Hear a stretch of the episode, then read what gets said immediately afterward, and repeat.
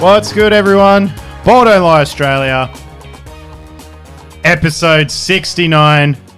Nice. I'm your host, Dan Dinellen. Joining me as he does every single week, Mal Crawford. The big dog. How you doing over there, buddy? Look, it's been a long few weeks. We're deep into the NBL finals. Mm-hmm. Reached the grand final, obviously. Mm-hmm. NBA playoffs. Oh, geez. We'll get to them soon. They've been a journey, roller coaster ride. But of course, the NBL One North is back. We're a couple rounds in. It's been a non-stop basketball event parade, just on my TV constantly. It's been great. So we're going to be reviewing all of the action that is basketball from this past week. We're also got a special guest lined up coming to join us live on the show. Is Abby Cubillo, mm-hmm. Canberra Capitals WNBL player, Brisbane Capitals NBL One North superstar. We might ask her if the Capitals thing is a contractual situation or. Well, she does seem to be a rather capital player, so you know. Yikes! Yep. If you're looking for better, you've come to the wrong podcast. Anyway, the NBL Grand Final Series, Mel. Yes, it's going exactly as how one of us predicted it so far. Look, two games in. I just want to bring up something. I saw this. Can you see how much he tried not to boast there, guys? And I was successful. Well, yeah, no, it's still coming. But now you're doing it for me. You're doing it for me. You make it too easy. I love being right. So if I was as wrong as you are, as often as you are, I would love being right on the rare occasions it happens too. Do you want to say another paragraph there? Or you good? No, I'm okay. Okay. I just want to bring up something I saw on the socials, shared in our little group chat there. So a few of the boys have had a bit of a chat about it. Shout out to, I don't know if it's a real name. It was their name on Facebook. So Clint Tice, if you're a real person, credit to you for the graphic that you shared there. It was just a graphic looking at the Foxtel ratings for Friday night, which of course was game one of the NBL grand finals. Yeah. And I'm thinking, you know, the NBL, it's grown so much in the last, 20, 10, even 5 years. And I'd never really thought about looking at the viewership. I just assumed it was really high, especially when it's so hard to get a ticket to the game. Mm-hmm. You know, you're looking at 12,000 people, sell that crowd. The game had 26,000 viewers. Now, you might sit there and think, okay, well, 26,000, that's quite a lot. That's just over double what was at the stadium. Some other shows that were on Foxtel that night that rank, I'll give you the viewership. Jeopardy on Fox Classics. I thought that was a black and white channel. 25,000 viewers. Yeah. First of all, Australia, be better. Why 25,000 of you watching Jeopardy? What is Jeopardy? I know it's a game show. It's on the black and white channel. Like 25,000 people. Oh, it's a great show on a Friday night. I do believe it's a show you should know about. I believe it was on one of your favourite movies, White Man. Oh, well, come on, come on. All right, now that's a great reference, by the way. Well done. Thank you. Done. Yeah. Look. All the usuals, like your live NRL and AFL, they're all up in the 100 to 300,000 viewers. I get that. That's fine. No qualms here. Other things that had more viewers than the NBL Grand Final Series. The Kenny Report. Sigh. Oh, God. Do you know what that is? I thought Kenny was the plumber in the movie named Kenny. He then went on to have a very not successful TV show. So the Kenny Report had 39,000 viewers.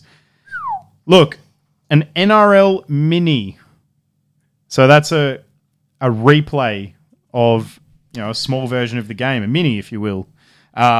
Canberra versus Canterbury, 40,000 viewers. Mm. This is what we're competing with. Friday footy on Fox, some news show called Credlin. Again, no idea what that is. Sorry if I'm offending Credlin fans. 53,000 viewers. more than double what was watching the NBL. I guess for me, it just put into perspective, although the league has come a long way and I love where it's at. I love the coverage that it's getting. And these big TV deals are doing wonders, but it really just puts into perspective how far we still have to go in NBL. Yeah, well, to put those numbers into further perspective, Brisbane Broncos play at Suncorp Stadium. 26,000 people could pretty much or almost fit into Suncorp Stadium twice. Yeah, correct. So this wasn't even a Broncos half stadium. Yeah, watching one of the most important games. Which, don't get me wrong, the Broncos don't get that, don't get that kind of crowd every home game, but they will if they keep this form up now.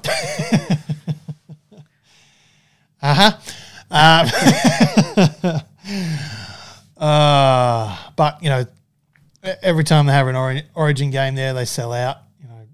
Things like that. When Brisbane host the Cowboys once a year, that gets close to a sellout. But yeah, it's strange to put it into perspective, like that it only got 26,000. Oh, I mean, yeah. Like most of these NBA playoff series, you're getting 16,000 to 20,000 people in the arena, let alone how many are watching. So, look, it's not a slight on the NBL because, as I said, they've come so far, and I love where the league's at. I love where it's heading. We've just had an expanded team. We're talking more already. That's fantastic news. But, and I guess growing that league, it comes from people like us, like the media. The mainstream media are going to do their thing regardless, but I do believe the more people like us and the average fans and the average Joes, the more we all cover the league and get excited about the league, that's going to help grow the game, is my firm belief. So we'll continue to do that. Let's do that by diving into the first two games of the grand final here. Game one. Yep. Real tight first half. And it was. I was like, oh, no. Like, I've just said, like, I essentially alluded to it'll be a sweep. I was a gentleman and gave Tassie a game last week. Yeah, you were a gentleman with your numbers. You weren't a gentleman with your tone. No, and look, as you just said before, I've kind of not been proven right. Like, I wouldn't say these games were a train wreck. But no, I didn't say that. I said you were trying not to boast. That's not me saying you were right. But, of course, I had something to boast about. Yeah. I watching this game, though, real tight first half, and it was a bit of a feeling out process. Jalen Adams did look really subdued, which is quite odd given what ended up happening at the end of this game. But he wasn't really forcing much. He wasn't getting a lot of shots up, nor was anyone from the Kings, really. But they shot well from the field. Now, 54% from the field, 11 of 23 from deep.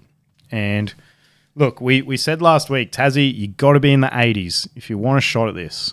And they couldn't quite, hang with Sydney in this one.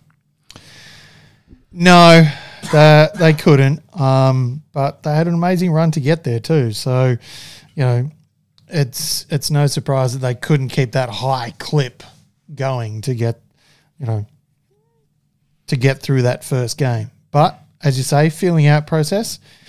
And, look, it was a nice tight first half, and things just got away from the Jumpers in that third money quarter, as it so often does.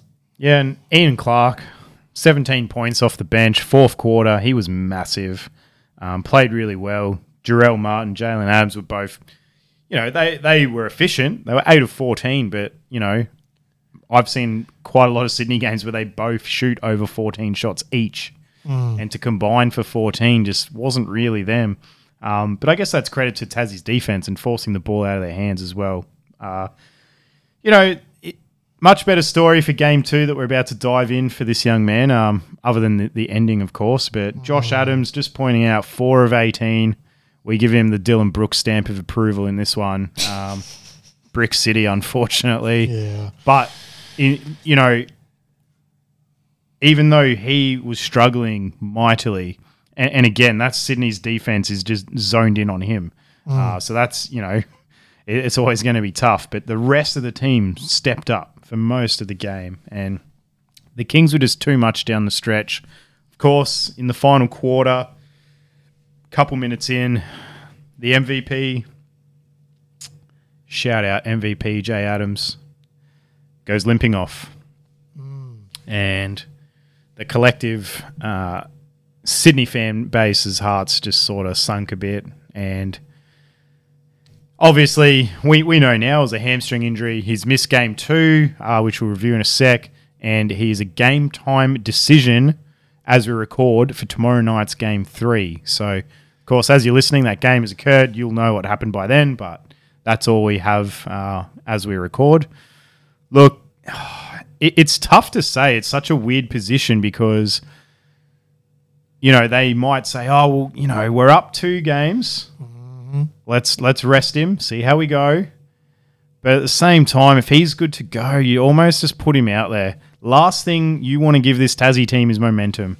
If they walk into Sydney and roll you over, knowing they're going back home, I just don't think you want to play with that fire. Look how they got into the grand final series to start with. Oh. They got on a roll. United then were like, no, it's all good. That's the team we want. Yeah. That didn't go so well for them, even though United won that first game.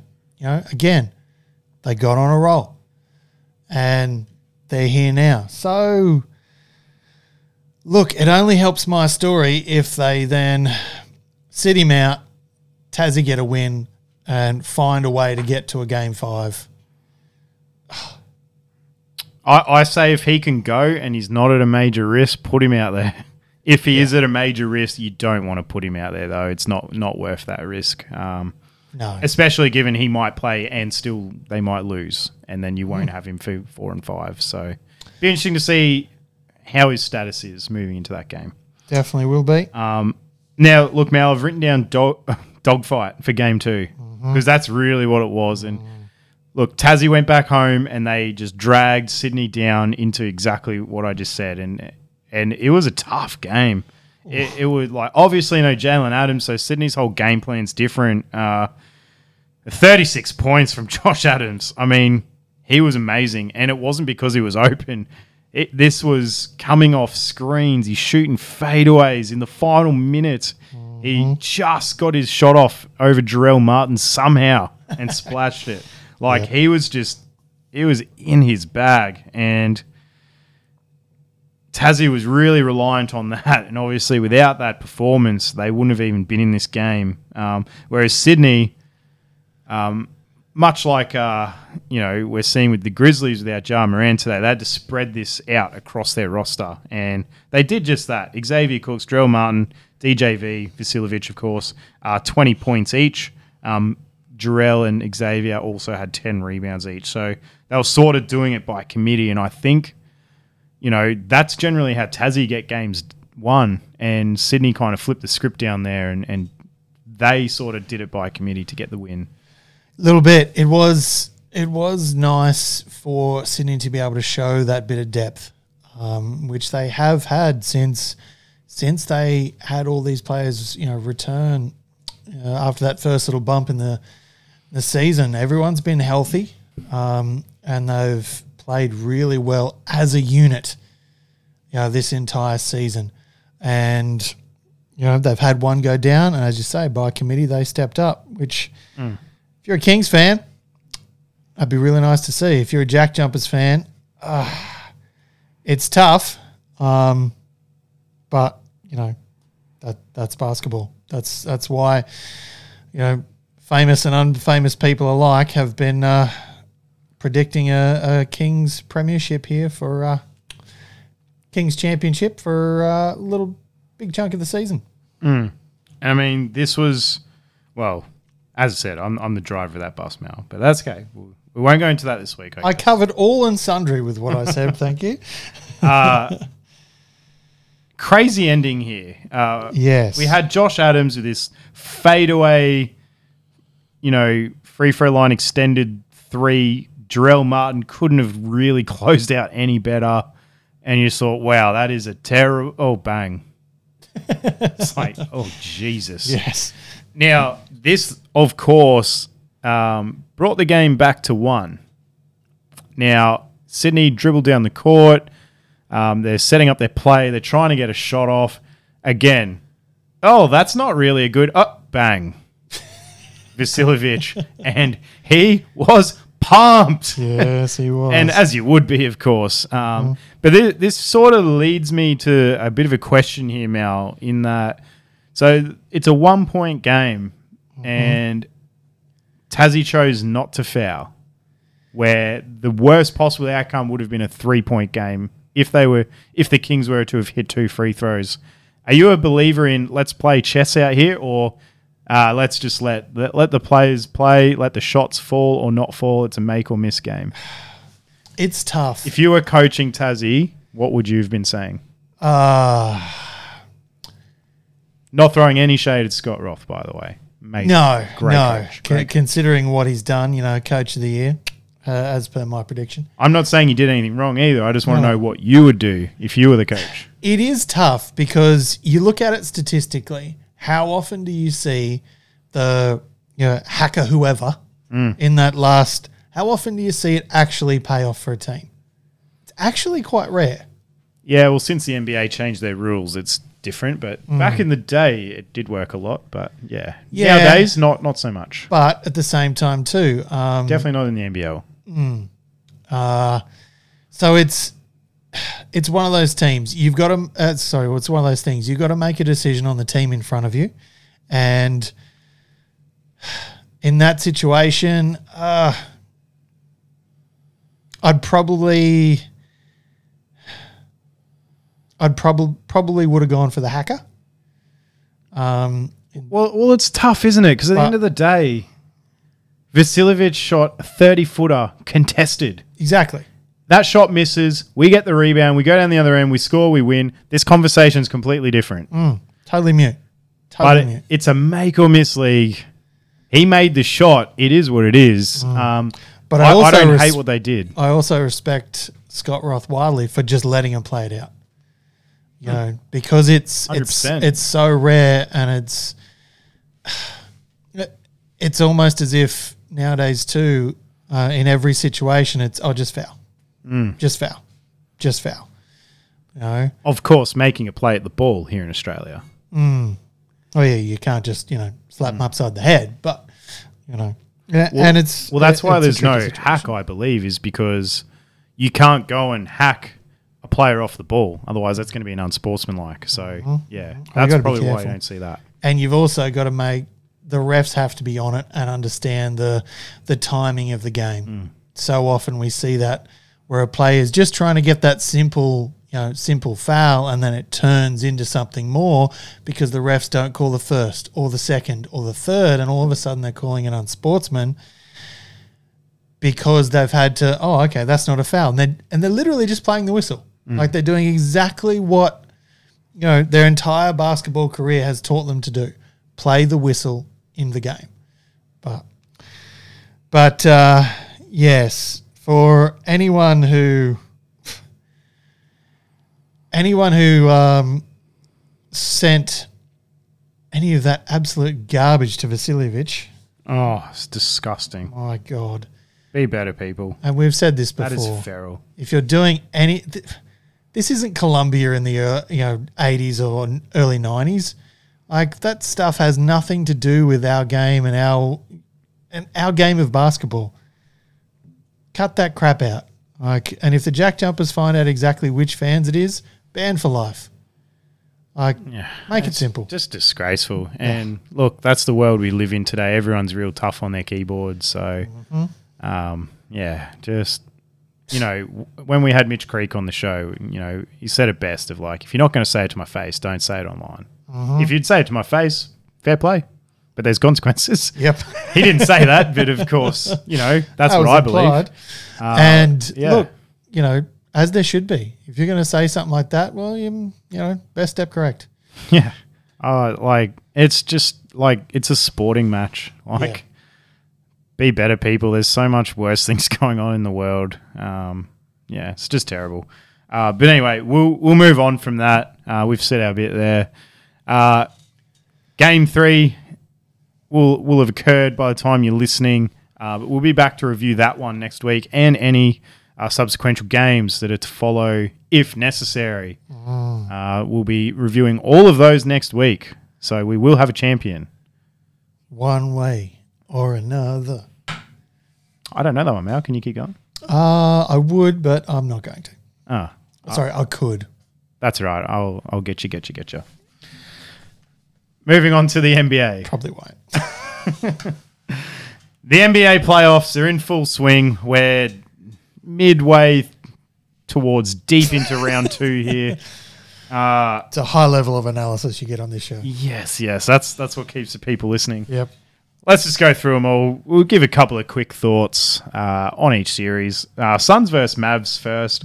Look, my take on this one, Mal, is that after the first two games, I was like, well, thanks for coming, Luka. You're building something good. See you next year. Suddenly, Dallas have just deployed some changes here with their, kind of zones and also their five out that's just destroying DeAndre Ayton right now. And They've shown some fragility. Is that a word? Yeah, fragile? It actually is. They've shown some fragility amongst that Phoenix Suns team that we haven't really seen this season. And look, if the Suns were to get past Dallas, I think this is a perfect tune-up. What to expect from the most likely team to come from the other side of that bracket, the Golden State Warriors. So, what's your take on the Suns and Mavs so far?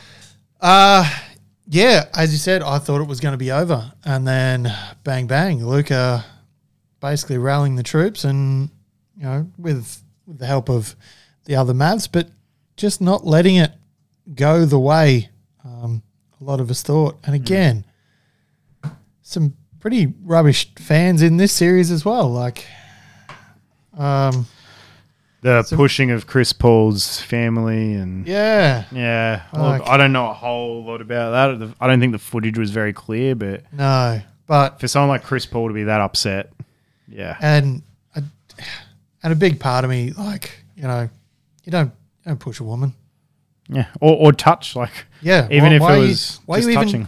As you say, why are you even touching other people? Yeah, man or woman, doesn't matter. No. Hands to yourself. Yeah. Look, scrappy. It's going to be good. And this is a series I thought was going to be cooked pretty quickly. We're at least got a game 6 out of this. We might even get a game 7. Well, I remember saying last week, I was like, I don't want to get brooms out. Luke is that good. I give him a game. And it's now a series. And we've got a pivotal game 5 coming up. So... Luka is that good. He's going to get you a couple of games. And we're all back to square. And let's be honest, the next game, once someone's up 3, doesn't matter if it's the team with all the best players or the team with none of the best. Other teams got to win the next 2. And in the NBA, especially in the playoffs, it's easy for a team to have a bad game. Suns did a couple of times last year in a row. All right, well... Moving on there, my boys, the Cubs. I'm not calling them the Grizzlies until they're a couple years older. Taking on the Warriors, who are definitely a bit older. Look, we won't go too much into Game 3. Grizz got destroyed, mainly in the second half. The first half was actually quite competitive, and Jar hit some really crazy half-court shot to end the half. And they were a genuine shot there, but the Warriors just... When they play like this, after 3 whole quarters... 70% from the field, 62% from 3. You're not beating that. No team in the NBA is beating that. And the Grizz, they just got absolutely killed in the second half. And look, game 4 was today as we record. No Ja Morant. Look, I'm not going into this whole social media rubbish of breaking codes, and I think Ja's learned his lesson there. After quickly deleting a tweet. Look, nothing dirty in what Jordan Poole did. It wasn't really a natural play, but I like to say it's dirty is a bit silly. But hopefully Jar's all right. We'll see if he can come back for a game 5.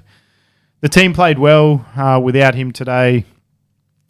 Could get it done, though. Real scrappy. And look, they're up by 12 with 8 minutes left. And, they needed to win that. It's going to be very hard for a championship caliber team like the Warriors now to go back, even back home for Game 5 when the Warriors know this is now closeout, we can have a rest. You know, this Phoenix and Mavs series might go on for a while. They're going to be extremely motivated, especially if Jar's out again, to just go out there for blood and just end the season for Memphis. Come on. Warriors have lost a 3-1 before. You can't see them doing it again?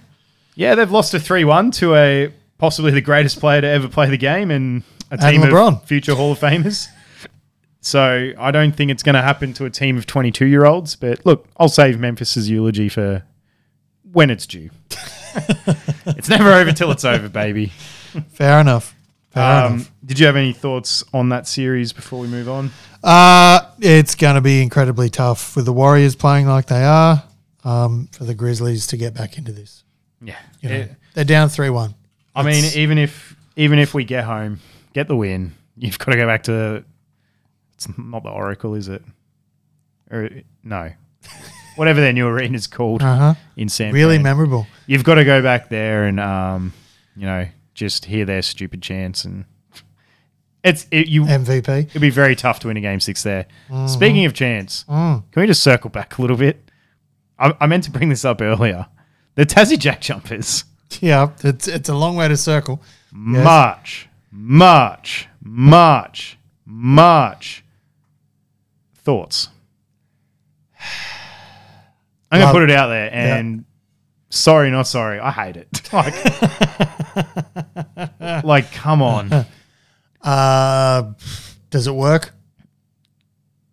Well, did it? Has it worked up until that game? I don't know. It's a, as the kids in the streets would call it these days, it's a bit hashtag cringe. But, you know, anyway, that's just my thoughts. Keep on marching, I guess. Look, run with it. Keep doing it. Who am I to interrupt this fairy tale season? Have a thing.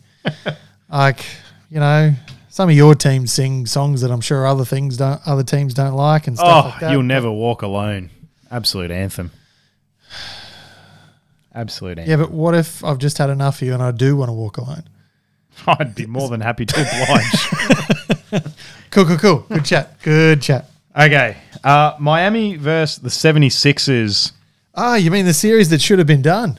The series that looked all but done, and it looked like it was just practice runs for Miami, and then Embiid comes back, and I officially don't want to hear anything about Embiid's willingness to play or his heart, his ticker.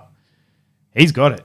Yeah, he's maybe not as extreme as his counterpart on the other team, Jimmy Butler, but he's got part of that. Yeah, he's got enough of that. Yes. He's got enough of that. That's a better way to put it. Not part. He's got enough. Yep. He's got enough of that for the level of basketball that was required of him. And like, did you hear about his status? Like, the mask is one thing. That's hard enough.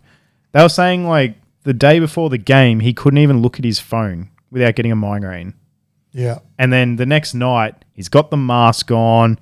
He's got the bright lights in his face. Yeah. And camera flashes, all that kind of stuff. He wasn't bad. He wasn't himself, obviously, but I've got this person wrong probably. I feel like it was JJ Redick, but maybe it wasn't. It was one of the NBA analysts, and they said, look, whilst he didn't have a great game, his presence alone helped the team have a great game. Yeah. And I thought, I'm just putting that down to JJ Redick because he's my new favourite analyst. He's amazing. Him and Reggie Miller now, my two favourites now, just so you know. Cool. But I think he just nailed it, didn't he? We always love the players that we can't emulate. So both great 3-point shooters. And look, Danny Green, throwback game, 7 of 9 from deep. That was in game 3 there. Maxey had that. You know, he had a big second half in game 3. He's running baseline, throwing the ball over his head back into play, just running around like a little maniac. I just want to bring up Cole Lowry. Yeah. The guy who was putting them over the edge. Yeah. They traded a few core pieces away, bringing Cole Lowry. He's going to be the difference. Huge, right? In these two games? Well, absolutely huge. I'm going to go beyond that. I'm going to go to the playoffs now. Yeah. Cole Lowry, these playoffs. I want you to have a guess. Points per game. Oh, it hasn't been good. Or has it been terrible, though?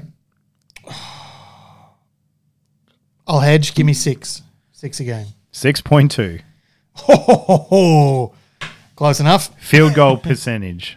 Oh. So we'll go 3-point percentage. 3-point percentage. Let's go. Oh, let's shoot for really bad. Under 30. 21%. Oi. 6 points a game. 21% from 3. What do you think his field goal percentage is, though? Oh, still under 30. 29% from the field. Now, okay, I'm going to take this opportunity to retire from this particular trivia round because I think I'm doing all right. I'm doing nailed all right. it. You nailed it. Yeah. I'm not here to throw shade at Cole Lowry. I'm here to say that he's quite clearly not just looking at the box score but watching the games. He's injured.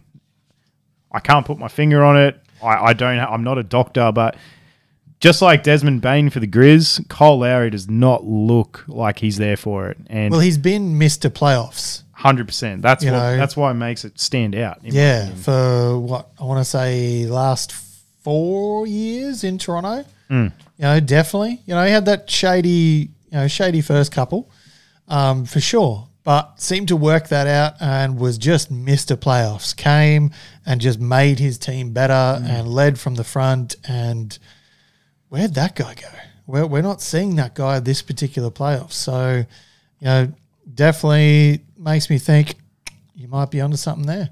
Look, again, the next game is tomorrow's record. I would not be shocked if he sits out and we find out he's got some sort of injury going on because something's up and I think that he should be quite confident to get home, especially the way he's playing. Like, why have him out there if he's shooting under 30% from the field? He's not adding anything really to your team. Give these other guys a go, like Max Strus. Put him out there. Give him a run. Oladipo's had some good games. And look, you've got a player that you're paying $90 million who hasn't seen the court in this series. He hasn't been seen since he hit like 8 threes in a game last round. And that's Duncan Robinson, Mr. Jimmy Neutron. So D-Rob. Maybe they dust off the cobwebs from him and put him out there. And I think something's up with Lowry, but we'll see how we go. The series are 2-2. Yeah. So pivotal game 5 coming up. Yeah, at least going to a game 6, which, as we spoke about last week, didn't see that necessarily coming, but best case scenario – and B gets back. They've only down 2 games, and it's still holding home court. Mm. So never know. Could go either way. All right, your boys, your boys. I'm not sure if this happened or not. I'm going to assume that one Al Horford received a random drug test today, but I'll let you touch on that a bit more, Mal.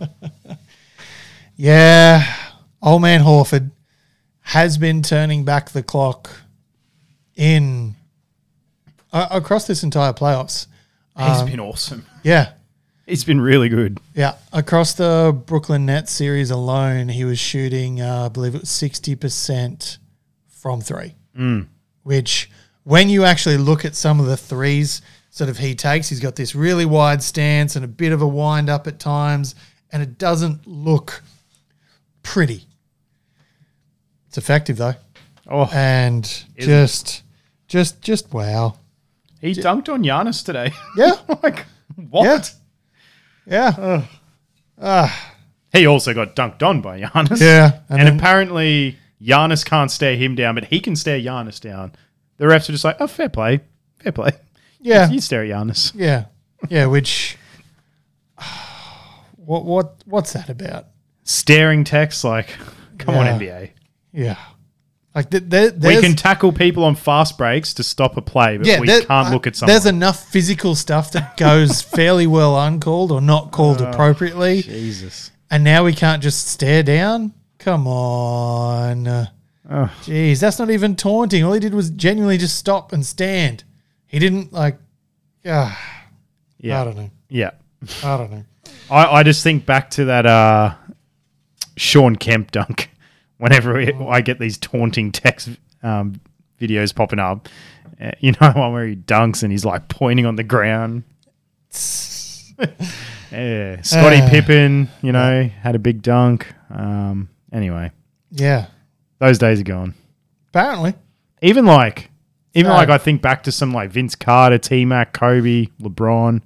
They've all had big dunks, and it's kind of part of the show of like flex on them. Give them something. Supposed to be. You just dunked on a human being. Like, get some. Anyway, they're the photos that go along with the poster. That's how it's supposed to work. But the poster is now you staring up at the roof, so you don't get a tech. Do not make eye contact with anyone. Hope someone saw me dunk it.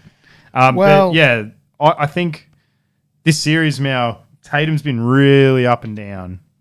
He has, and look, let's be honest, that's kind of been the knock on him for the majority of his career, is that sheer consistency. And that's sort of come back a bit in this series, but Celtics have got it back to 2-2. So we're back to home court. Pivotal game 5. Yeah. As is more than half of the games at the moment. It's just Grizzlies is pivotal game 5. They either get back in it or they're out. That's pivotal enough. It's not really a balanced set of scales though. I mean, it's yeah. Oh well. Anywho,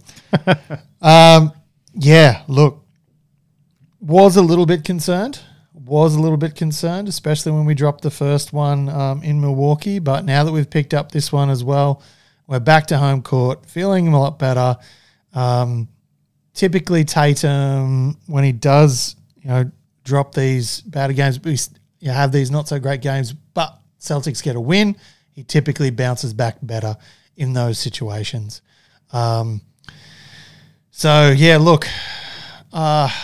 definitely rather have the Celtics at 3-1 at the moment, but 2-2 is fine.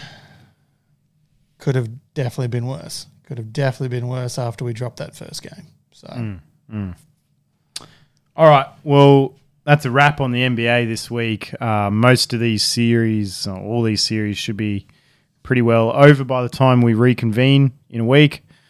So we'll be reviewing all that action and previewing the conference finals, which is just going to be. I don't know how to feel. Like, I'd talked up these playoffs in my head and on wax of like how amazing they're going to be. And they've been really good, but I think a few injuries and, I don't know. There's just been a few downers across the board. It's been great playoffs, but I don't think it's lived up to my expectations so far, but we'll see. That's the problem with expectations.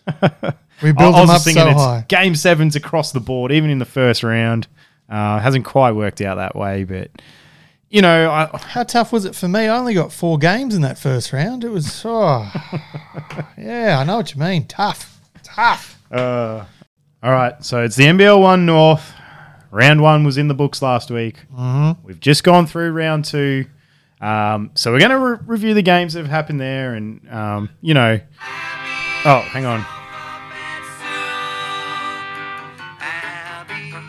Phone hasn't rung for a while.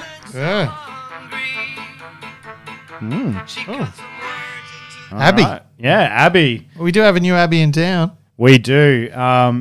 Also on the thumbnail for the episode. Spoiler alert. All right. Well, shocking. Mal, let's pick up the phone. We got Abby Cubillo. Ball Don't Lie. All righty. Ball Don't Lie, Australia listeners. We have a special guest for you this week. We have Capitals superstar of the Brisbane variety. Maybe of that team in Canberra as well, Mal. A cap. The double cap. We have joining us, of course, WNBL star, NBL One North superstar, Abby Cubillo. Thanks for joining us this week, Abby. Thank you for having me. Yeah, and we're so glad to have you on the show by way of Darwin and Canberra, now coming to us live here in Brisbane. How are you finding it settling in the old River City? It's been really nice so far. Everyone's been really welcoming. It's been nice. I've eaten out at a lot of different places, which is like something that I love to do. The basketball's been good. So, yeah, I'm enjoying myself all around.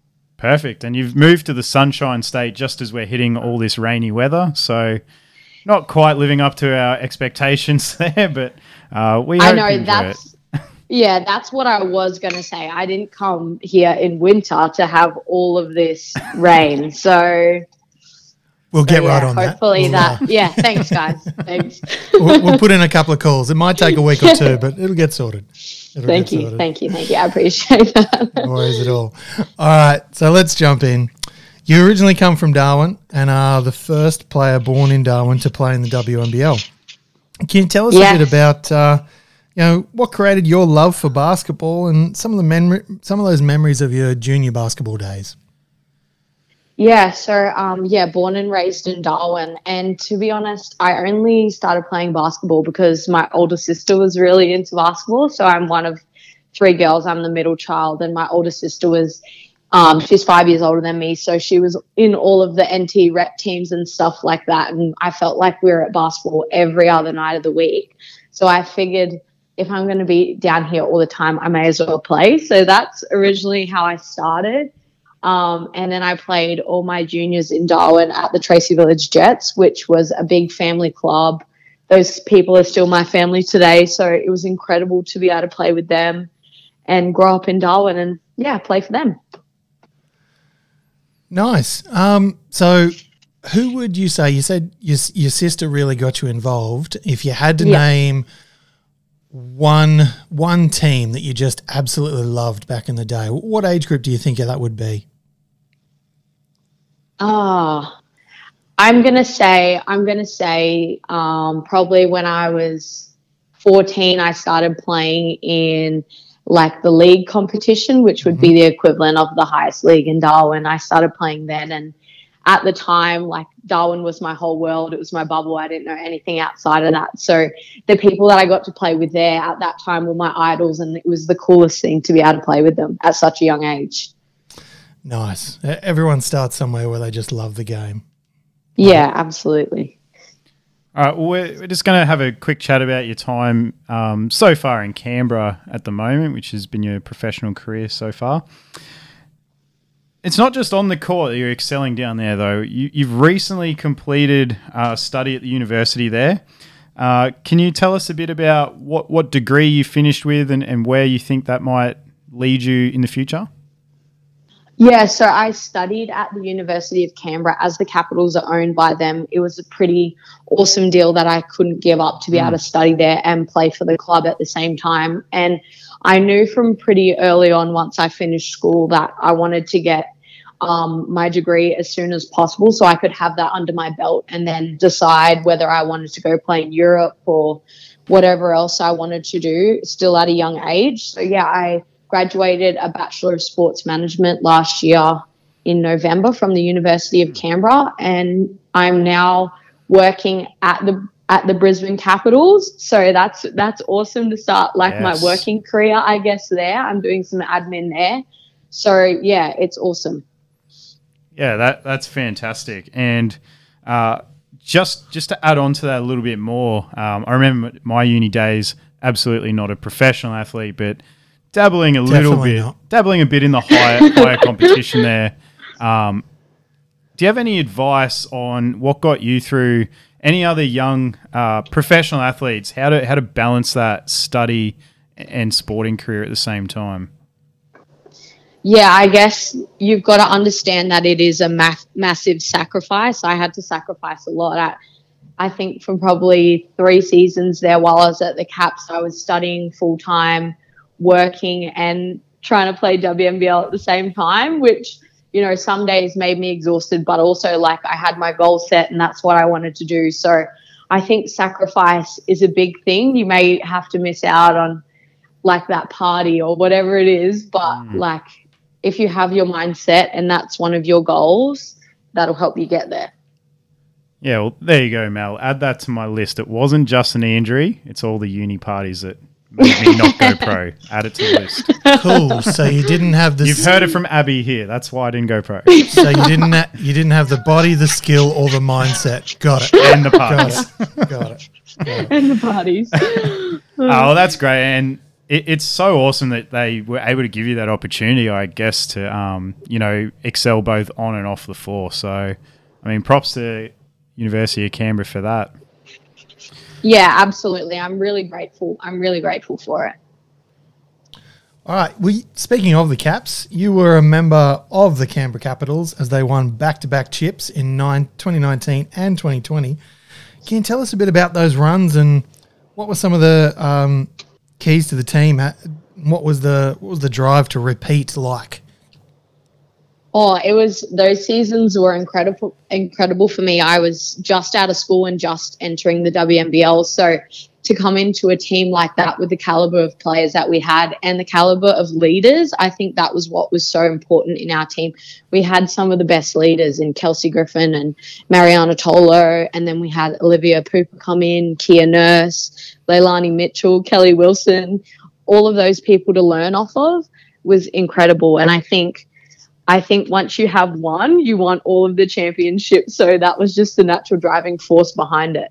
But I think what really was really driving for us was that leadership between Kelsey and Tolo. They really were the glue of the organisation as well as Gorry, and that was really motivating to get that second championship. So you definitely had that, because I know we've spoken to people before, and when you know that drive to win that first one is something, and then that drive isn't always there the second time round. But you guys definitely had that. What was the drive like for the first one? Was it just the same, or was it just completely different? You guys were just stepped it up 100%. What was that sort of like? I think at the start of the season, we had a team meeting about what we wanted our goals to be, what we wanted our identity to be. And obviously any season you want to win the championship, and I think we had the team and the people to do it. So that was what drove us to get the first one. And I think having the first one and then having a similar core group return, it was definitely the driving force and made us even hungrier to get that second one. Yeah, nice. And look, that is something I can relate to. Oh, here we go. Because as you walk through the hallways of Auchenflower, your home stadium for the Brisbane Capitals, you'll find a little plaque, and on that plaque it says Thursday night men's social comp, and on that plaque you'll find my team back to back to back. So Mel doesn't know much about winning, but you and I, we can talk about how to win chips. That is so impressive. I'm going to have to go look tomorrow when I go into work. I'll go have a look. Look, it might be up really high. I've got some bad news for you. Due to some recent high water damage. Yeah, I know. It might have been swept away. Well, look, Mel, I'll talk to Brisbane Capital's new sports management person, and they'll get it back up on the wall for us. What's his business, yeah, I'm mate? Your girl. I'm your girl. All right. Yeah, I'll have to chat to Hamish as well. We'll get that plaque back up. Yeah, we will. Pretty sure it's down the Brizzy River, mate. It's gone. It's gone. All right. So speaking of up here in Brisbane, you've recently just begun your NBL One North career here with our Brizzy Caps. What was it like that brought you here? I mean, we're saying that you're from Darwin. They've just popped in with an NBL One North team. You've chosen us over them, which is great. I mean, was it in your Canberra contract that it had to be an NBL One team with Capitals in their name, or what led you to coming here? Well, it kind of just happened by luck, really. I'm pretty good friends with Michaela Roof, and she's been wanting me to like come up to Queensland for the last couple of seasons. She's been at the Caps, and I had been spending my off seasons in Canberra to try and get my degree done. So as soon as I was kind of finished, I was like, well, why not? Like, it'll be a warm winter, something completely fresh. I think that's definitely what I wanted, something completely fresh, a new organisation, a new bunch of people. Like, I came in here and I didn't even know anyone, which was like really daunting but exciting at the same time. And yeah, I ended up here. Some people knew some people who were looking for a point guard. I was looking for a team. And then I was just like, why not? Why not take an opportunity that's presented in front of me? And I'm really glad I've done it. Yeah, so it's awesome to have you here. And, of course, Bronte alongside you as well. Yes, it's really nice to have Bronte here. We became great friends in the last season at the Caps. So, yeah, I'm really happy for her to follow me or me to follow her. Oh, careful. Heard it here first. Follow me. It was the first way that came out. All right. So Let's talk about your time so far with the Brizzy Caps. In your first couple of games here, you have impressed. Firstly, in the first game of the season, I was there live. You had 19 points, 12 rebounds, 6 assists. Excuse me, Charlotte and the Wizards. And Tiana, of course, who actually killer. Yeah. Wow. Yeah, she had an incredible game. She's a great player, Tiana. Hashtag WNBL free agency. Can you tell us a bit about your thoughts on that game and how your time has gone with the Brisbane Cap so far? Yeah, I mean, that was a tough one to start, really hard out of the gate sort of thing, especially with Charlotte and Tiana on the same team. We knew that was going to be trouble for us. But I think what was really impressive to me more on the Brisbane Capitals side was the way we came back in that fourth quarter. We were down by 20 points in the third, and we easily could have just been well, this is the first game, whatever. Let's just let them blow it out to 30. We'll play our bench. But that's the complete opposite of what we did. We all came together and we wanted to be back in the game, and that's exactly what happened. So for me, that was really impressive and a really good sign to start the season. Yeah, definitely. There was a couple of runs there where it felt like, I think it was one towards the end of the first, there was another one in the second, and then that bigger one in the third. But there was moments where the Wizards felt like they could really go. But yeah, as you say, the team was like, nah, pull that back, and we're all good. Yeah. One thing I did want to talk about, I did notice, can you talk a little bit about what it's like to have Shyla Heal defend you? Because she seemed to be in your pocket at times and just right up in your airspace. Yeah, I mean, it was very tiring for me to have to be chased by her for 40 minutes. But, I guess that's, why it's so great about playing at this level. You get to verse other people in your position that are awesome, that she's obviously at an international level. So whilst it was really hard, it was a really cool opportunity for us to go up against each other head to head, and I think the competition is fun. Yeah, definitely. There was one moment that it wasn't my first sort of moment of seeing you on the court, but it was my first moment of seeing you and going, ooh, Caps have definitely got something here. You jumped out of bounds, caught the ball, spun around in the air, and then threw the ball back out of bounds off Shyla's leg, and I was like, oh, nice play. Love the hustle play. So well done on that one and all the other great plays as well. Last thing to take away from that Wizards game, we covered her older sister all of last year, the human Blur. Young Hillary Fuller really stepped up in this game, and I think just for someone so young to step into that situation, as you're saying, down pretty big, and she was a big part, of course, along with yourself in that comeback. What have you seen from Hillary through training and a couple of games so far? It's been so exciting, especially to watch her in that game. I think just the confidence she came out and showed. She had nothing to lose, none of us did. And I think for someone her age, so young, to come out and show that was so impressive. And it shows that she's a big-time player and she can play in those big-time games and make those big-time scores and decisions. So I think it was very impressive, and I'm sure you're going to see more of that this season from her. Perfect. Let's chat round two now, up against Ipswich, which I'm sure was fun for you heading out there. Another good game for you, 14 and 7, plus a steal and a block. That's that hustle and defense that we love so much. And perhaps most importantly, or as important, the game-winning basket. So because you hit a game winner and you just so happen to be on our show this week, you get to talk us through that. And was that the play that Coach V-Dog drew up, or was that just you going to work? Talk us through that last play there. So it was the play that was drawn up, and I remember we were up by so much, and then we had a couple of mental lapses, and then they brought it back. And I remember in that last timeout, all I could think about was, there's no way that I'm letting this game go into overtime. I do not want to play overtime here in Ipswich. So, we understand that. Yeah. I was like, I cannot play another 5 minutes of overtime in Ipswich. And So, yeah, he drew up the play. And to be honest, like, when I threw up that shot, it was not something that I thought was going in. I was just like, I threw it up. And then I was like, oh, my God, please go in. I don't want to go into overtime. And then sure enough, it went in. So I must have had some good karma from doing something for that shot to go in. But I'm really glad it did, to be honest. Oh, we were all pumped to see it go through. And, look, just remember, you don't have to give V-Dog all the credit. Feel free to say it was all you.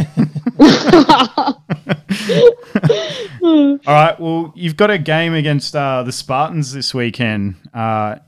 And Nadine Payne, of course, WNBL star for that team. Have you done a bit of scouting? What are we expecting from them this weekend? We will do scout tomorrow night at training, but I think, like, they have – two really good WNBL players, plus Maddie Allen, who went off last week.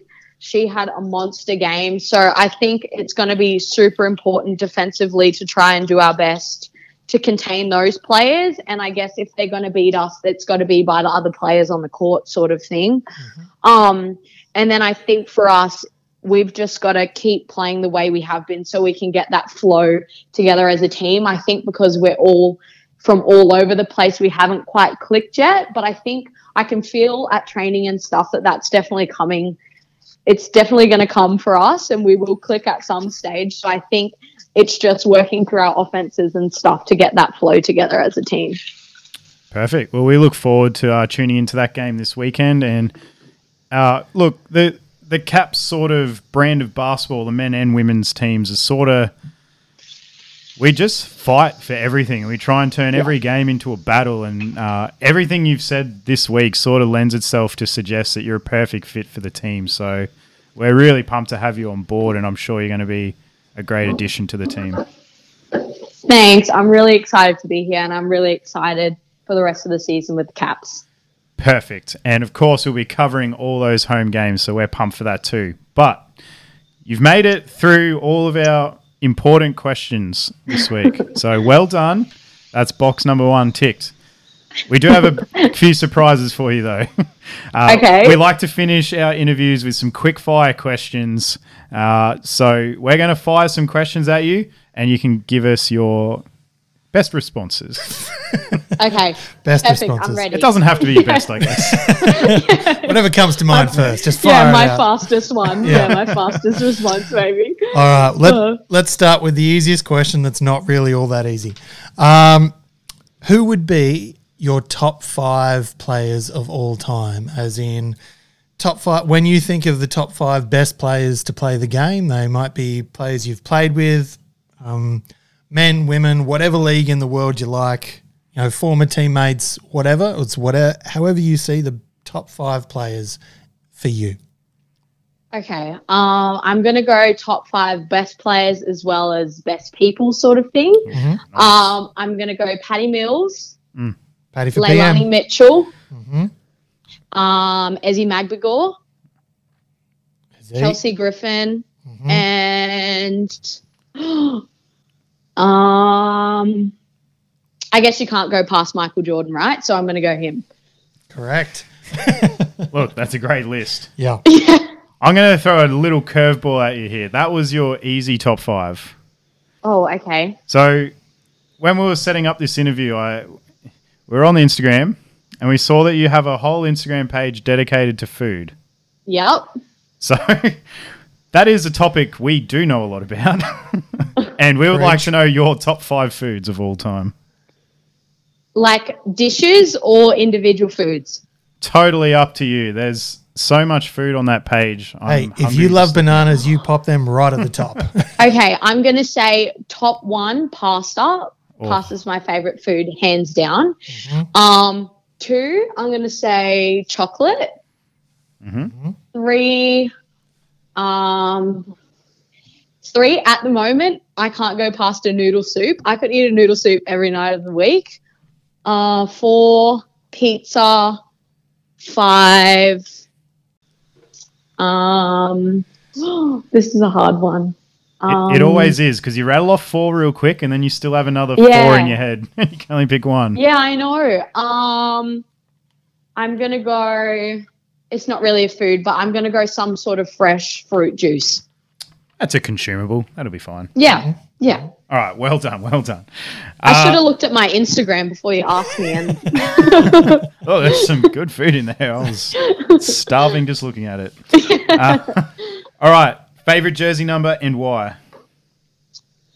Favourite jersey number, number 8. Yes. I wore that, like, as soon as I started playing, I wore number 8. I think I liked the way the number was shaped. There's no really significant meaning behind it, but I've kind of just stuck with number 8 for the rest of my career. Symmetry. Yeah. Yeah. So, yeah, number 8. Nice. All right. What's your favourite movie? I'm more of a TV series person, but favourite movie, maybe Moana, a Disney movie. Yep. Yeah. No. Let's go with that. As You're fathers welcome. Of daughters, we know that movie. Yep. Yeah, I'm sure you know. Yeah. And the soundtrack, I'm sure you know the soundtrack. Oh, it's actually great. See, it calls me. How far it? That's probably enough. Can you leave that to me? All right. Now, obviously, after this season at the Brisbane Caps, Hollywood's going to be calling, and they're going to want to make the Abby Cubillo movie. Who would you cast to play you in the Abby Cubillo movie? Oh, maybe I'll just have me play me. Yep, play me. Yeah, play by yourself. I like it. I will just say that because I'm not actually sure, but I may come back to you with someone I think of it. Please do. All right, what's your favourite on-court kicks of all time?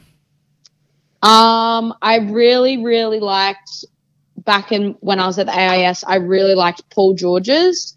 I recently have just had to let go of a pair of shoes, my LeBrons that I loved so much. But I would say it's an emotional overall, time, isn't it? I know it seriously was. I wore them to the point where I had blisters all over my feet, and then I was like, oh, I think it's time to call it a day with these ones. But I'm going to go Paul George's. Yeah, interesting to hear a guard favouring the LeBrons. I always find them quite heavy, but I'm just a sook, I guess. Correct. Well, I actually found like these really cool. So my feet are kid sizes, and everyone always laughs at me like, "Oh, you've got tiny feet," but really, I just get cheap, cool shoes and kids' designs. Yeah. Yeah. So I found like these cool LeBrons with like no laces. They've just got like a drawstring in the kid sizes for $80, and yeah, they were awesome. I know, what are the odds of me living the dream? Yeah, I know. $80 for a pair of basketball shoes. Yeah, I know, and they lasted me like. I think the gazes are more than that now. Can confirm, no. All right, if you could sit courtside for any game ever in history, what game would you go back and watch? Could be something NBA, WNBA, from your own personal, junior days, WNBL, anywhere in the world. I think I would like to go back and watch my first championship with the Tracy Village Jets in the league competition. They've got like the most record of having like 14 championships in a row or something. And so I think the one I was first a part of, I would love to go back and watch that. Nice. Nice personal touch. I like it. Yeah. All right, Abby, well done. You got through the formalities. You got through the quick fires. You can have a breathe of sigh relief. Made it all the way. We do have one last surprise question, though, and we finish every interview with this. I'll ask you first. Have you enjoyed your time with Mal and I this week? I have. I have enjoyed it. So given that answer, our final question to you is, who do you think Mal and I should have on Ball Don't Lie Australia next? And it would definitely help if you could help that. If happen. I could help you get it, help you out. Of course. I think, does it have to be NBL One North? No. We've interviewed men and women across the country, pro, amateur, everything. Yep. I think you should try and interview Kelsey Griffin. I think you should interview KG. Kelsey Griffin. Sounds great. Yep. She was actually my pick for MVP this year. Mm. Yeah, she's always my pick for MVP. I reckon Kelsey Griffin. I think it'll be a great interview with her. Oh, so do we. That'd be unreal. All right. Well, Abby, thanks again for joining us here on Ball Don't Lie Australia. We've had a great time getting to know you and I guess introducing you more to the Brisbane Caps and NBL One North fan base out here. So, of course, we'll be covering your games starting round 5 when the Caps are back home on that nice, beautiful floating floor they've got installed. Yes, shout out beautiful. Yep. I did play on it last night. Can confirm, no dead spots that I found. No. Could you dunk with the extra... Mate, unlike you, I'm not going to sit here and talk up my basketball ability. I got in a net grab, and that's, you know, for me, that's pretty good. Net I'm grab. Happy with that. That's pretty impressive. I remember you, right? Yeah, exactly. You're right. All right. It's fine. You give and you receive on this show. It's fine. It's fine. All right. Well, thanks again so much, Abby, and we will see you live in action in a few weeks. Thanks so much for having me. I'm really excited for the rest of the season. Ball don't lie. That ball don't lie. All right. Well, thanks again, Abby Cubillo, Brisbane Capitals superstar. That was a great chat. I had a lot of fun, Mel. It's lovely to have her on the show. And definitely great to have her as part of the Caps that we love the most. Yeah. And, you know. The other guys are fine, just not the most. Obviously, we've seen some games live in arena, watching on TV, but it's going to be great to be there in person and covering the Brisbane Caps games when we're back at home. Round 5. Can't wait. On that brand new court. Oh, shout out Brisbane Bullets, by the way. Yeah, and I have played a game, as I said, and oh, it feels good. It genuinely... Like, you know, when you're fit for pro athletes. Well, if it can take my weight, you'll be fine, mate. So, all right. Well, let's dig into round 2 here. Of course, we are going to review all the highlights of every NBL One North round, but we're going to kick this off each week. Just a quick rundown of how our Capitals teams fared, as that's the team we cover, of course. So first up, Mel. Well, both teams played Ipswich. Yep. So headed out there for a Western Showdown. The women. Look, Anna Cameron did her thing. She is just, you know what you're going to get every week. Double-double, tough work, grinding. Yep. Steph Collins really stepped up in this one, had a big game. She got our Capitals Player of the Week, of course. And look, as usual, got it done by committee. Yep. You know, those two were big inside, as we've come to expect, but... No one was really a passenger without anyone really standing out either. It was just a classic Brisbane Capital women's W. Just getting it done out there. Love the team. Excuse me. Love that team just getting it around, and I can't wait for how they're going to develop this. If they can stay true to this as that chemistry grows, wowzers. Well, it's amazing given the roster turnover, you know, couple of returning players from last year. The two we just talked about getting double-doubles. Yeah. I mean, but the team identity stayed the same as if it's maybe a coach thing. So shout out V-Dog. We'll give him the shout out there. Yep. The culture seems to be carrying over, and, you know, we love that brand of basketball personally. Definitely. But the fellas now. Yeah, Caps men. Woo! Stoddy. We saw it. Didn't take long this season. No, Stoddy exploded in this one with 28 points, lead the Caps past friend of the show, Isaac White, and the Ipswich Force. And, oh, two tight finishes in both games to get these ones done. Yeah, and, of course, the Brisbane Capitals and NBL One North debut of new friend of the show, Lockie Dent. And, of course, he said on the show that he and Isaac White living together, driving together, I would love to be in that car ride on the way home. Because, of course, we know last year when we played Ipswich, Isaac White marched into Auckland Flower, dominated for like 2 quarters, and the game was over. This time, the tables were turned. Yes. And Stoddy had, it was 26 points in the blink of an eye. Yeah. And majorly slowed down at the end there. Of course, having a whole team's defense honing in on you is going to do that. But everyone else stepped up and got us over the line. In the end, could have been a much more comfortable victory, but the boys got it done. They're 2-0. They're 2-0. They've played two teams with NBL players. We undefeated. Oh. Whoop, whoop. So shout out to the Caps, men and women, playing well. Definitely. Four games, 3 wins. We'll take that. Loving it. Almost as good as their start to the season last year. Almost. All right, let's have a whip around the women's NBL One North, some big stat lines. But first, shout out to Red City. Yeah. Their first ever NBL One victory comes against the newest franchise in the NBL One, the Seahawks. So shout out Red City. We know it was a tough season last year. Ooh, definitely. But they celebrated that win just like they should have. So, and I have been a part of a team that's gone the entire season without a victory, and it stings. And when you do get that first victory, oh, it tastes so sweet. It tastes so sweet. Love to say I know how you feel, but yeah. Sure you do. Heading over the Spartans. Maddie Allen. What a game.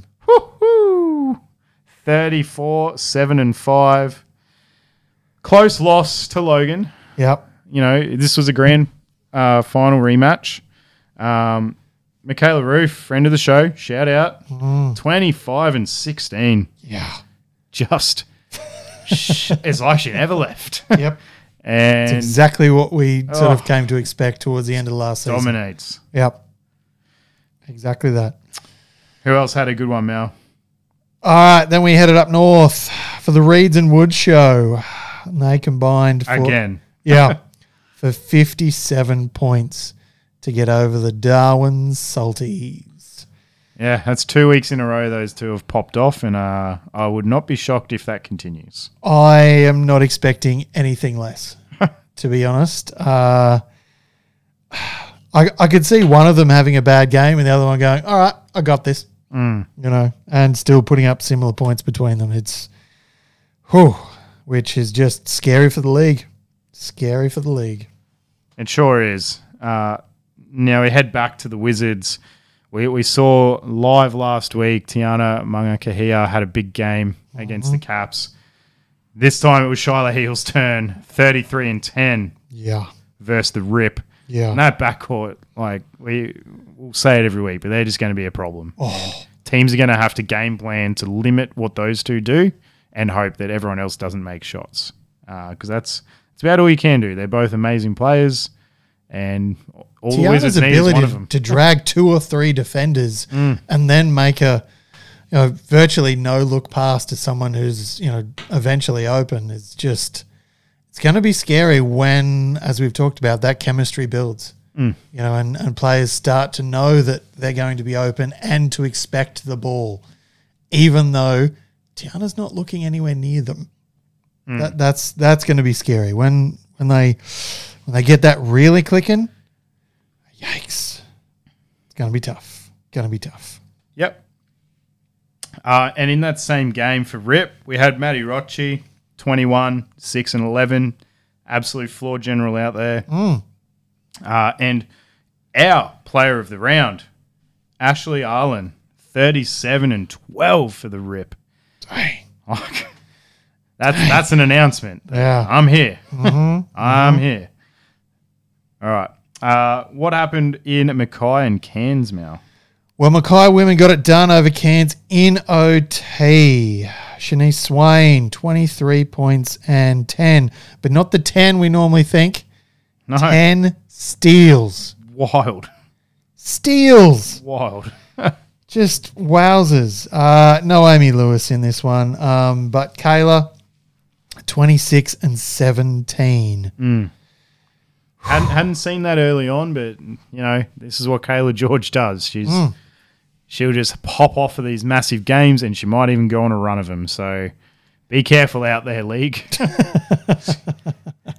So just to reiterate there, our player of the week, Ashley Arlen, 37 and 12. The official NBL One North player of the week went to Courtney Woods for her 35 points there for Townsville.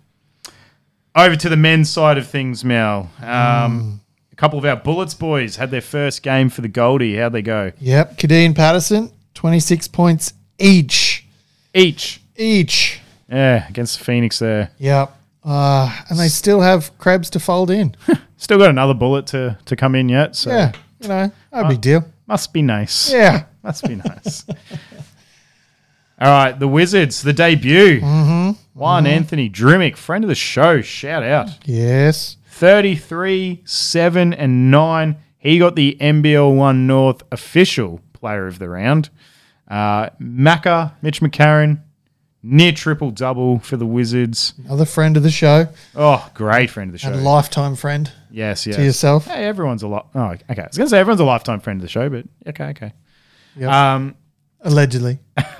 The Wiz take down the Rip. No Pinder either. Kuat Noi, another big-ish game. I mean, it's be a massive game for either of us, but compared to what he did last week, 24 and 13, So what do you have last week, 37 or something? If I had 24 and 13, I'd probably retire. Go out on top for a change. Trust me, mate, you should do that anyway. Whoa. I'll take your advice when you start taking mine. All right, Rockies and Cairns.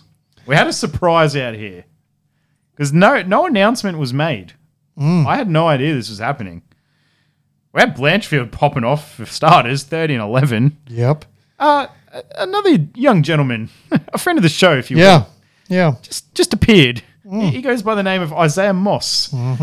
So there he is playing for Rocky. He added 16 points. And then for Cairns, who this young man went on to be our Ball Don't Lie Australia player of the round, young Benjamin Eyre, 34 points. Eyre Benjamin, if you will. Eyre Benjamin. Don't hate it. I mean, it's just like roll call, isn't it? Eyre, Benjamin. Is that how it goes? Yep. 34 points in this one. He did have another game to come, though, so we'll see that in a minute. We have a former friend of the Caps now. Yes, one Zach Carter at 18 and 16 for the Pirates in their win over the Ipswich Force. Old boy still got it. Yeah, baby. Still got it. Still does. You know, shame he's not in a Caps jersey, but that's part of it. It is what it is, and it's great to see him performing nevertheless for his OG team in the Pirates. Speaking of OG, our OG friend of the show, our first ever interview. Who was it, Mal? One Boston Maslin, baby. Ooh, shout out young gun at the Logan Thunder there. 24 points. Shout out Kobe. 5 steals as he and Michael Cedar led Logan past Chris Cedar and the Spartans. So that was a good one there. I'm just thinking back to watching that game. Shout out to the NBL One North, by the way, for this breast cancer awareness round for Mother's Day. Definitely. The special jerseys, whether they were full pink or pink incorporated, the clubs changing their logos to pink.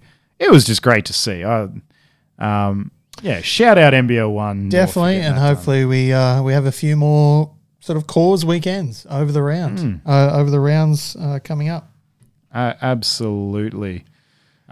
Jamal Roboto, 30 points after a couple of meh games, and he'll know that. And he's good enough to know. Big bounce back against the Seahawks here. He added 3 steals, and he was a plus 30 on the court. Not just 30 points, but a plus 30 in the scoreline as well. So, I mean, that's winning basketball. Yep. And it's winning basketball. That is a game. Last up there, Mel. We've got Maluk Majak. 26 and 17 for Mackay versus Cairns. And Ben Eyre again. Eyre Benjamin with another 31 points for 65 total in 2 games. Yeah, and 65-point total. Not too nifty for a weekend there, Mel. No. Casual 65 points. It's taken us 18 months to get to 69 episodes here, so good on Eyre Benjamin. Shout out. Just like we said last week, though, look, first few rounds, I don't care about the ladder. I'm not diving into it. No. Caps are up there, so that's good. Oh, yeah. Other than that, look, great. I'm waiting 4, 5, 6 rounds until teams have started to see each other. and we'll see how things shake out there. We need a bit more data. Few NBL players to roll in as well. Jack McVeigh springs to mind, who's got to come back. So, we'll see how we go with that. Sean Bruce, haven't heard anything, but he was an NBL One North player last year. He might be coming back up. Well, he used to be known as the State League, just that State League master. The guy would step in and help teams. State League God win chips. So I'm sure he'll suit up for somebody at some point. All right, and we'll be back next week to review round 3 of the NBL One North action. Remember to follow NBL One North on the socials. There you can stay up to date with the game of the week. That's on KO with the broadcast team there. They do a great job, so make sure you check those games out. And, of course, you can check out all the games live and free on the NBL app. So definitely do that, especially in round 5 when we kick off our broadcasts. We hope you'll all join us there as we head back to the Cap Dome. All right, Al, but that's a wrap on all things on the court this week. It's been a journey, big show. It has. So we're going to finish off over there with some cards. We'll finish off with a small pack of Crack'em this week. We'll kick it old school and try and put you to the test. I've got a pack of Paninis from an NBA 15-16 season. Oh, I am so hungry. Oh, I was hungry. I thought you said Panini. Yeah. Just a cheeky 5-pack. OKD on the front cover in an OKC jersey. So that's spoiler alert. He moves. Yeah, didn't go well. No, but that's all right. All part of it. All right. First card. For those of you who playing at home who don't know, when we do these tests, if you will, on Dan, I'll just read the back. If I feel I need to, I will give a team, but otherwise I'll just read the back of the card and see if Dan can pick that name out of the air.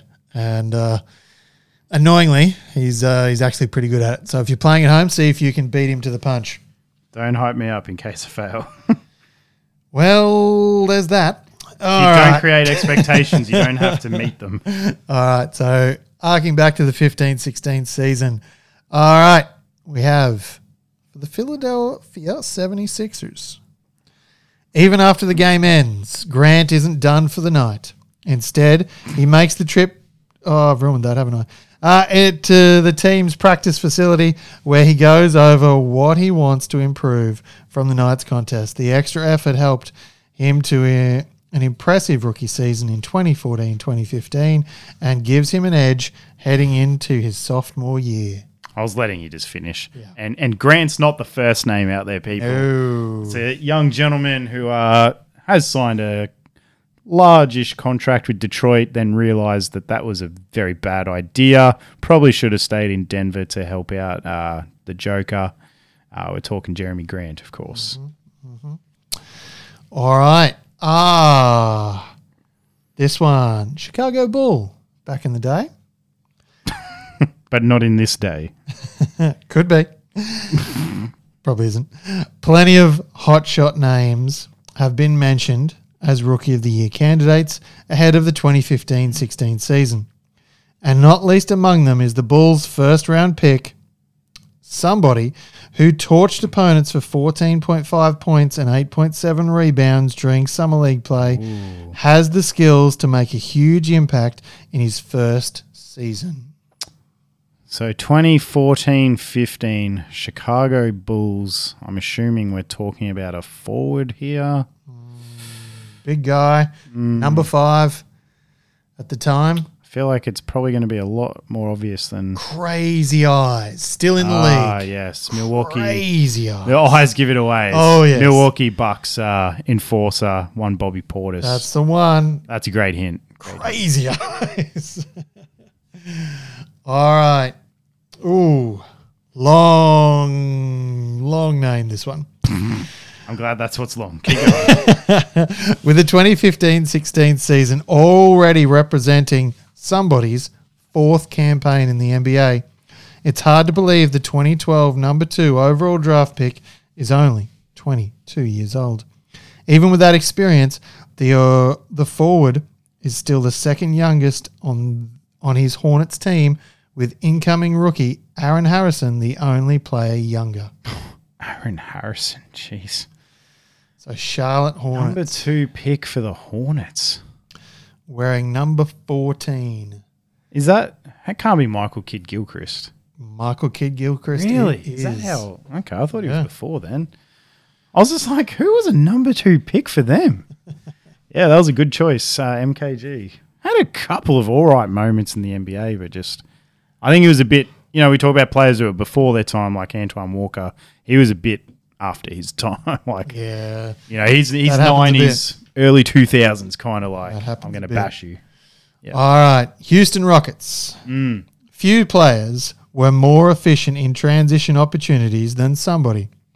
Upon his arrival in Houston in 2014-15, as the quick guard averaged 1.28 points per possession in fast break situations, only Jimmy Butler with 1.35 and JJ Redick, 1.29, posted more points per possession with a minimum 150 possessions than the veteran somebody. Not Harden. No. No. Number 33 for the Houston Rockets. I'm thinking Ty Lawson maybe. Nope. Nope. Houston Rockets. Is it a well-known player? Yeah. Somewhat. Yeah. Eric Gordon. No, no. I think the creation of beer. So you don't distill it. Ah, surely not. Corey Brewer. Corey Brewer. Wow. Yeah. Fast break extraordinaire Corey Brewer. Oh, jeez. Yep. Already wearing shoulder tape. Interesting. That one. Interesting. All right. No team hints for this one. Jummer it. No, somebody scored 38 points in his first game of the 2014-15 season. He ended it with a 37-point performance. Those two exceptional outings served as bookends. His play decreased over the season. It's one way to look at it, yep. A spectacular campaign. Somebody poured it on from beginning to end, netting at least 30 points 29 times en route to the NBA scoring title. 2014-15. It's got to be Durant territory. Durant territory is in what part of the territory you're looking at? Kevin? Not Kevin, no. There's another Durant? No.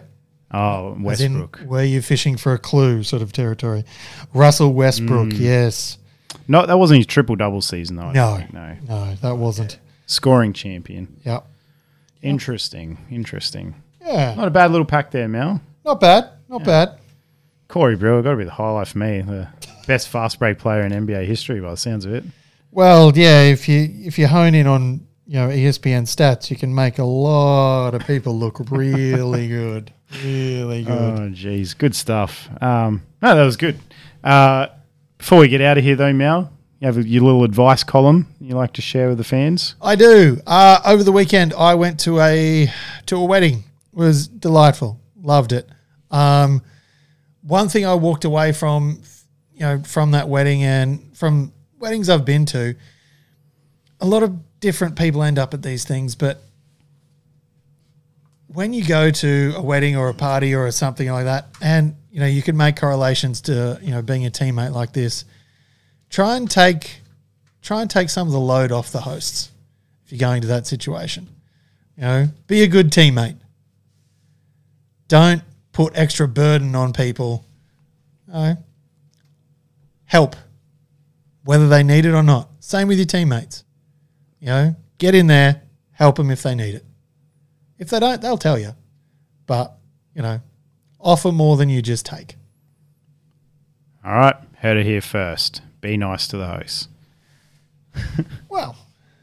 If you want to. Oh, yeah. Okay. We will be back next week. I'm already pumped for it. The NBL Grand Final is going to be wrapped up. NBA Round 2 is going to be wrapped up. NBL One North Round 3 would have occurred. We're going to have a lot to talk about. Yep. I'm pretty pumped for it. Just a reminder, everybody, if you haven't already, jump on those socials for us, Instagram, Facebook, Spotify, wherever you get your podcast from. Give us a like and a subscribe across all platforms that you have. If you can, please. It really helps us out. So thanks to those that have. Thanks to those who now do that for us. And we really appreciate you all tuning in. We hope you'll join us the same time next week because we'll be here. We'll be pumping them out. In the meantime, you just need to remember one thing. That ball don't lie. Never does.